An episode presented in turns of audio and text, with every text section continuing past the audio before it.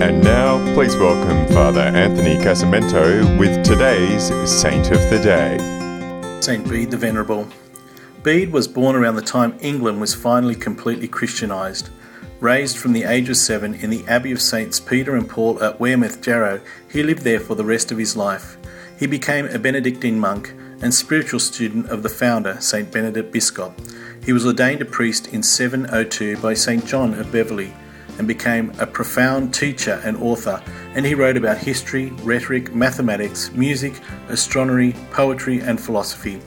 He was known as the most learned man of his day, and his writings started the idea of dating this era, era from the incarnation of Christ. The central theme of Bede's Historia Ecclesiastica is of the Church using the power of its spiritual, doctrinal, and cultural unity to stamp out violence and barbarism. Our knowledge of England before the 8th century is mainly the result of Bede's writings. He was declared a Doctor of the Church on the 13th of November 1899 by Pope Leo XIII. I'm Father Anthony, and that was Saint of the Day. For more episodes, go to cradio.org.au.